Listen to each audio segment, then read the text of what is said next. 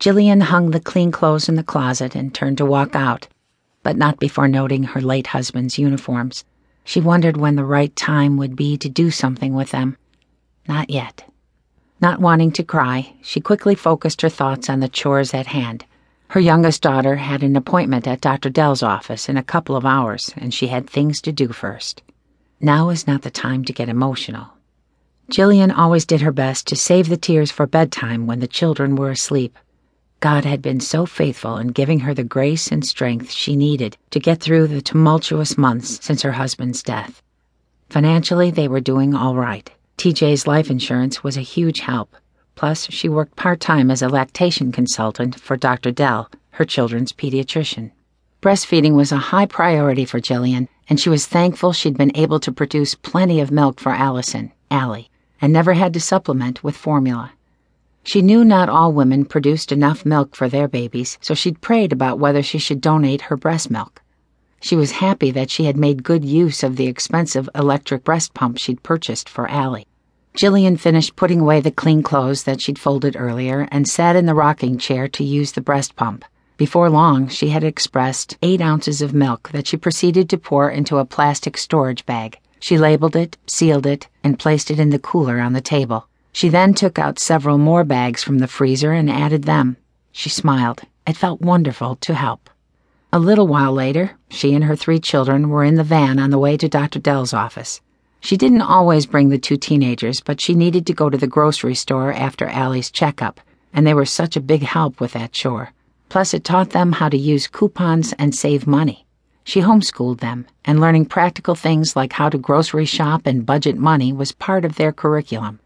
Once at the doctor's office, they spread out in the waiting room. Allie immediately ran to the toy corner.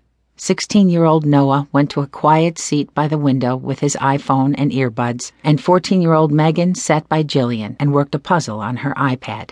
Jillian took the cooler to the counter and tapped on the window. The receptionist smiled as she slid the glass open. Hi, Jill. You're bringing Allie in for a checkup today, right? Yes, and I have some milk to donate if you'll take care of it, please. Sure. We're a bit behind schedule, but we'll get you out of here as soon as possible. Thanks. Allie's busy playing, so she'll be fine.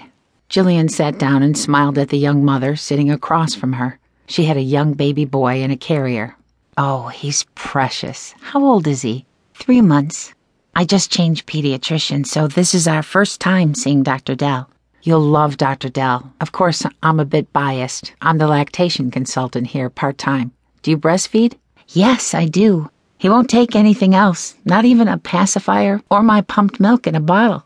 Oh, I know what that's like. My Allie was the same way, but she never got sick, so it was all worth it. She's three. I'm Jillian Farmer, by the way. I'm Carly Foreman.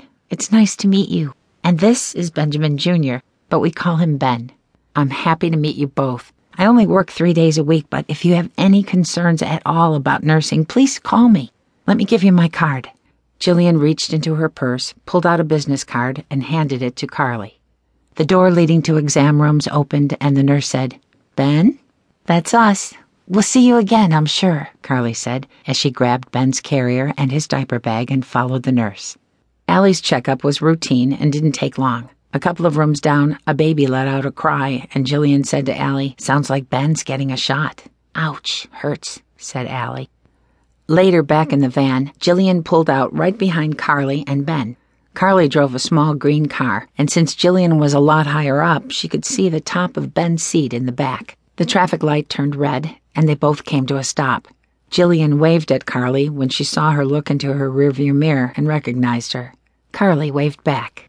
The light finally turned green, but Jillian didn't notice because she had turned her head to answer a question from Megan. However, she did hear the squealing of tires and the impact of the crash between a large truck and Carly's small car.